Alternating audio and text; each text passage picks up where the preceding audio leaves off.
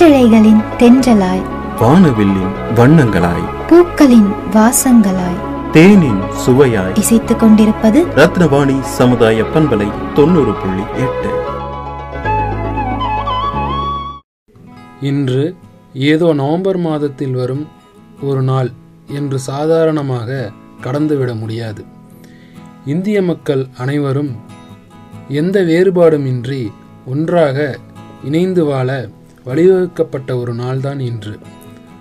நம் நாட்டின் கடைக்கோடி குடிமகனுக்கும் நியாயம் கிடைக்க வழிவகை செய்யப்பட்ட ஒரு நாள்.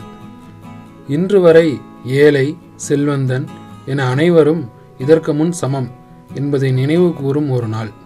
ஆம், நம் சட்ட மேதை டாக்டர் அம்பேத்கர் அவர்கள் நம் நாட்டிற்கு வழங்கிய அரசியலமைப்பு சட்டம் ஏற்றுக்கொள்ளப்பட்ட நாள் இன்று.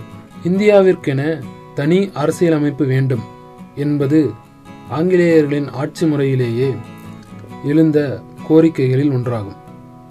1861 இயற்றப்பட்ட இந்திய கவுன்சில்கள் சட்டம் இந்தியாவை நிர்வாகம் செய்ய இந்தியர்களுக்கு அதிகாரம் எதையும் தரவில்லை. ஆனால் 1892 இச்சட்டம் திருத்தப்பட்டு இந்தியர்களுக்கு பிரதிநிதித்துவம் கொடுக்கப்பட்டது. அதன் பிறகும் மின்டோமார்லே சீர்திருத்தங்கள் மூலம் இந்திய கவுன்சில்கள் சட்டம் 1909 ஏற்படுத்தப்பட்ட பொழுது இந்திய சட்டமன்ற உறுப்பினர்களை தேர்தல்கள் மூலம் தேர்ந்தெடுக்கும் முறை அறிமுகப்படுத்தப்பட்டது. மேலும் உறுப்பினர்களின் எண்ணிக்கையும் அதிகரிக்கப்பட்டது. இச்சட்டத்தின் மூலம் இஸ்லாமியர்களுக்கு 25% இடம் ஒதுக்கப்பட்டு தனி தொகுதிகளும் உருவாக்கப்பட்டது. தலைமை பொறுப்புகளுக்கும் இந்தியர்களுக்கு இடமளித்தாலும் அப்போதே வைக்கப்பட்ட தன்னாட்சி கோரிக்கையானது நிராகரிக்கப்பட்டது. முதல் உலகப் போரின் பங்களிப்பிற்கு பிறகு அதற்கு கைமாறாக 1919 ஒரு சட்ட திருத்தம் ஏற்படுத்தப்பட்டது. இதில் சட்டம், நிதி, உள்துறை போன்றவற்றை ஆங்கிலேயர்கள் கைவசம் வைத்துக்கொண்டு கல்வி, சுகாதாரம், உள்ளாட்சி, விவசாயம், தொழில் போன்றவைகள் மக்களால் தேர்ந்தெடுக்கப்பட்ட இந்திய அதிகாரிகள் கையில் கொடுக்கப்பட்டது. கல்வி, சுகாதாரம், உள்ளாட்சி, விவசாயம், தொழில் போன்றவை மக்களால் தேர்ந்தெடுக்கப்பட்ட இந்திய அதிகாரிகள் கையில் கொடுக்கப்பட்டது. இதன் மூலம் மாநிலங்களவையும் உருவாக்கப்பட்டது. இது 10 ஆண்டுகளுக்கு நடைமுறைப்படுத்த ஆங்கிலேயர்கள் அரசு ஒப்புக்கொண்டது. இது இரட்டை ஆட்சி முறையாக இருப்பதால் பல்வேறு தரப்புகளினாலும் எதிர்க்கப்பட்டது. இந்திய காங்கிரஸ் கட்சியும் இதனை எதிர்த்தது. 1935 இயற்றப்பட்ட சட்டம் இரட்டை ஆட்சி முறையை ஒழிக்கப்பட்டு 1935 இயற்றப்பட்ட சட்டம் இரட்டை ஆட்சி முறை ஒழிக்கப்பட்டு இந்தியர்களுக்கு தன்னாட்சி உரிமை வழங்குவதாக இருந்தது. இதற்கு காரணம் முன்பு சிறப்பான முறையில் நடைபெற்ற இரட்டை ஆட்சி முறையாகும்.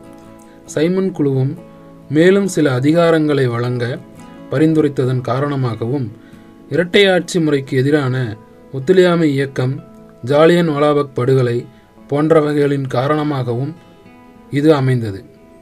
ஆனால் ஆங்கிலேயர்கள் இந்தியர்களுக்கு உச்சபட்ச அதிகாரத்தை தருவதை மறுத்தே வந்தனர். அதற்கு பதிலாக சமஸ்தானங்களை இணைத்து இந்திய கூட்டாட்சி முறையை உருவாக்க வழிவகை செய்தனர். தேர்தலில் வாக்களிக்க தேவையான சொத்துடைமை தகுதிகளும் தளர்த்தப்பட்டன. மேலும் இந்திய மாகாணங்கள் புனரமைக்கப்பட்டு பீகார், ஒரிசா போன்ற புதிய மாகாணங்கள் உருவாக்கப்பட்டது.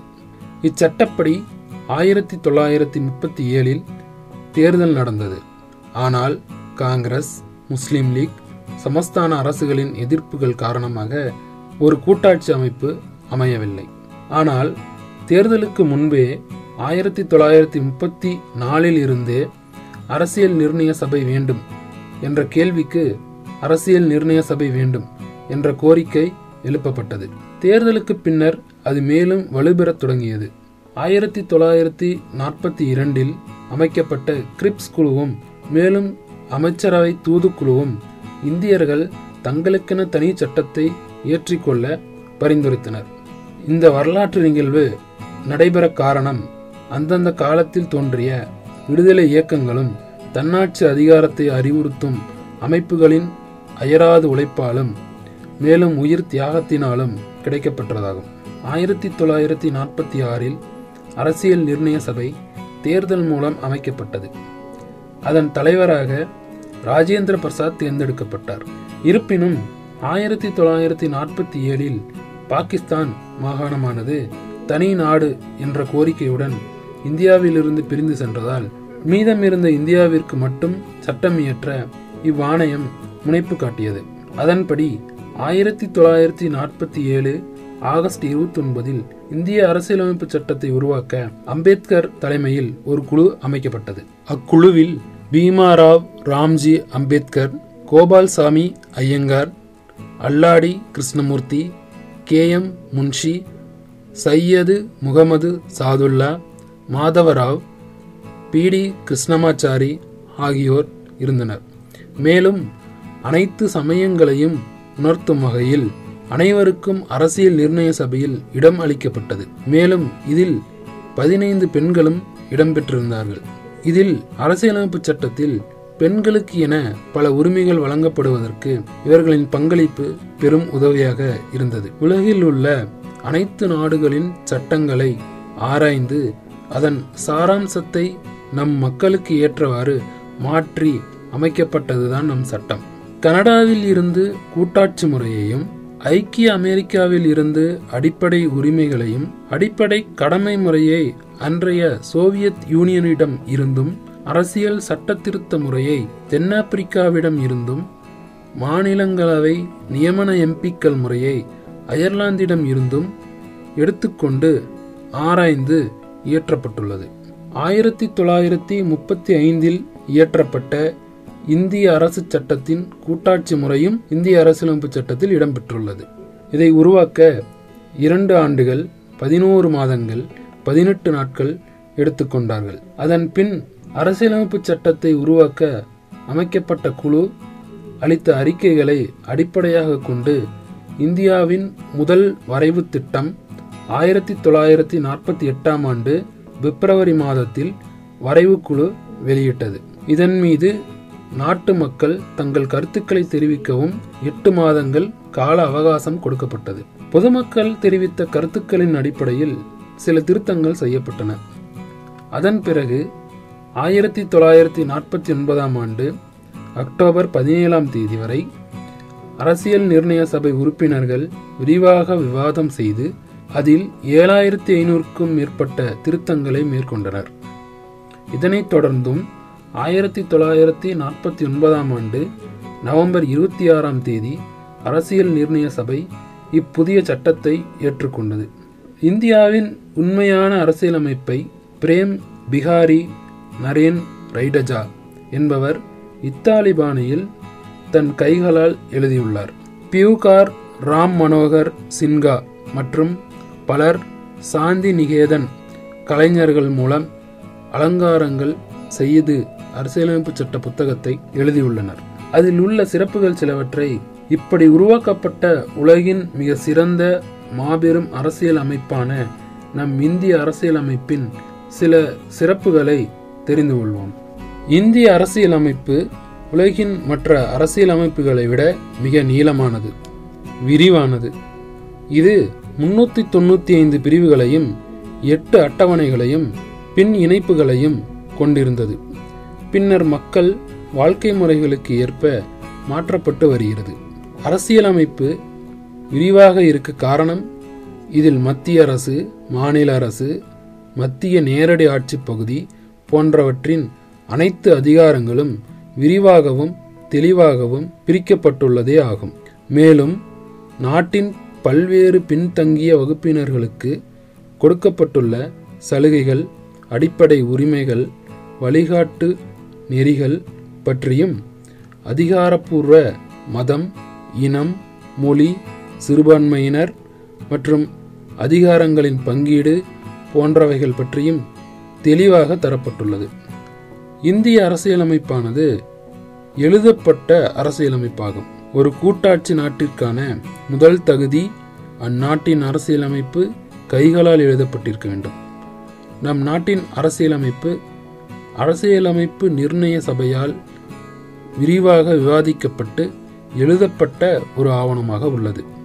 ஒன்றுபட்ட இந்தியா என்ற அடிப்படை தத்துவத்தை லட்சியமாக கொண்டு அறிஞர்கள் பலரால் ஆராயப்பட்டு எழுதப்பட்டது இந்திய அரசியலமைப்பு சட்டம். அதன் முகவுரையில் இந்தியா சர்வ அதிகாரங்களையும் பெற்ற ஒரு ஜனநாயக சோசலிச மதசார்பற்ற நாடு என்று கூறப்பட்டுள்ளது. இதில் சோசலிச மதசார்பற்ற என்ற வார்த்தைகள் 42வது சட்ட திருத்தத்தின்படி 1976 சேர்க்கப்பட்டுள்ளது. குடியரசுத் தலைவர், லோக்சபா, ராஜ்யசபா என்ற இரு சபைகள் அடங்கிய பாராளுமன்றமே சட்டமியற்றும் அதிகாரம் படைத்தது. லோக்சபையில் 535 பேர் மாநிலங்களில் இருந்தும் 8 பேர் யூனியன் பிரதேசங்களில் இருந்தும் தேர்ந்தெடுக்கப்பட வேண்டும். ராஜ்யசபையில் மாநில சட்டமன்றங்களால் 238 பேரும் குடியரசுத் தலைவரால் 12 உறுப்பினர்களும் நியமிக்கப்பட வேண்டும். இந்த பாராளுமன்றமே உண்மையான ஆட்சித்துறையாக செயல்படுகிறது. இந்திய அரசியலமைப்பில் இந்தியா மாநிலங்களின் ஒன்றியம் என்றே குறிப்பிடப்பட்டுள்ளது. ஆனால் நடைமுறையில் கூட்டாட்சி அரசாகவே உள்ளது. மத்திய அரசாங்கத்திற்கும் மாநில அரசாங்கங்களுக்கும் இடையிலான அதிகாரங்கள் மத்திய அரசு பட்டியல், மாநில அரசு பட்டியல், பொதுப்பட்டியல் என 3 பிரிவாக தெளிவாக பிரிக்கப்பட்டுள்ளது. அரசியலமைப்பை திருத்தும் நடைமுறை சற்று கடினமானதாக உள்ளது. நீதிமன்றங்களுக்கு தனித்து இயங்கும் அதிகாரம் வழங்கப்பட்டுள்ளது. அரசியலமைப்பு சட்டத்தின் 3வது பிரிவு குடிமக்களுக்கு அடிப்படை உரிமைகளை வழங்குகிறது. சமத்துவ உரிமை, பேச்சு உரிமை, சுதந்திரமாக செயல்படும் உரிமை, மத வழிபாட்டு உரிமை, சுரண்டலுக்கு எதிரான உரிமை, நீதிமன்றங்களின் மூலம் பாதுகாப்பு பெறும் உரிமை போன்றவைதான் அவைகள்.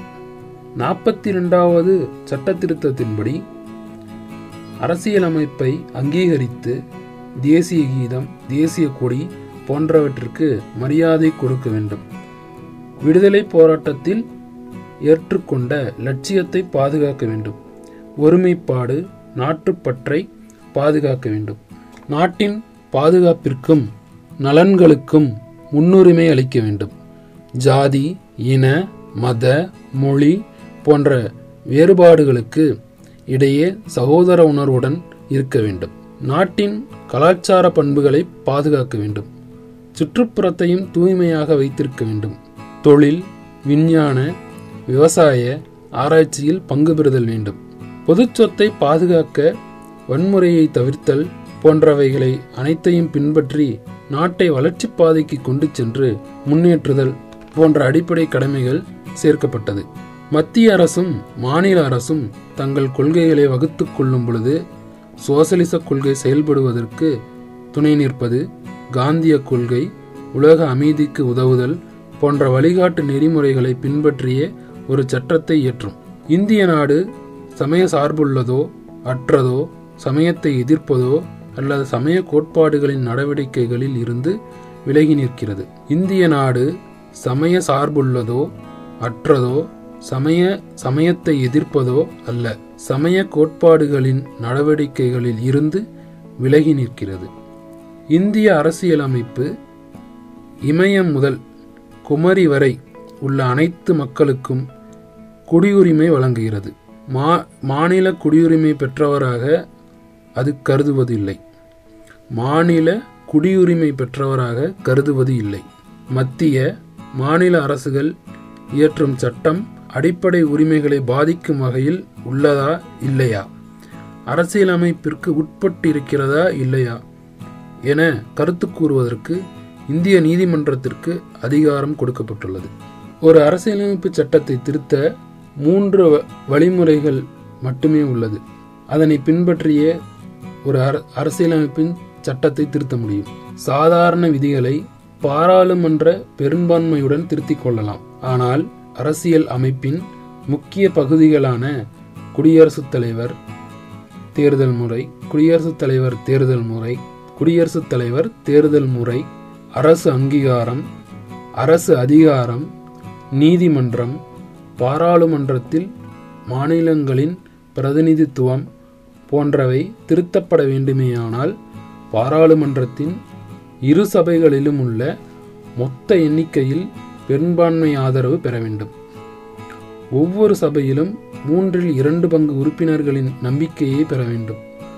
மொத்த மாநிலங்களின் பாதி மாநிலங்களின் ஒப்புதல் பெற வேண்டும். இவை அனைத்தும் நிறைவேறிய பிறகே ஒரு சட்டம் அமலுக்கு வரும். எனவேதான் இந்திய அரசியலமைப்பு சட்டத்தில் திருத்தம் செய்வது சற்று கடினமான ஒன்று என்று முன்பே குறிப்பிட்டோம். இதனாலேயே அதன் அடிப்படை உரிமைகள் காக்கப்படுகிறது. இந்தியா குடியரசான பிறகும் கூட காமன்வெல்த் அமைப்பில் இருந்து வருகிறது. அதன் தலைமை பொறுப்பை பிரிட்டிஷ் அரசி வகிப்பார்கள். இந்தியாவானது தாமாகவே அங்கம் வகிப்பதால் அதன் சுதந்திரம், இறைமை எந்த விதத்திலும் பாதிக்காது. காமன்வெல்த் உறவு நம் நாட்டின் அரசியல், பொருளாதார, சமுதாய முன்னேற்றத்திற்கு பெரிதும் உதவுகிறது.